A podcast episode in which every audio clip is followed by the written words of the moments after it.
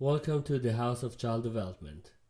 In this podcast, we are going to talk about parenting to kids with special needs, especially kids with autism, ADHD, or learning disabilities.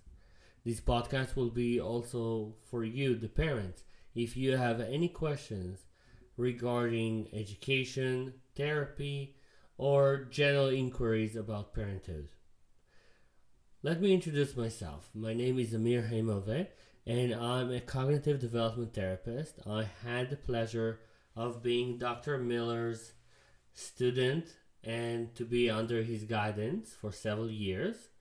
I am the operator of the House of Child Development, a development clinic that is operating in Canada, in the United States, and several other places in the world, providing online therapy and video conferencing to other clinicians.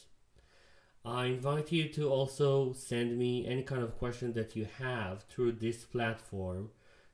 You can see in the info the my email information where you can send questions and you might be appearing on this podcast.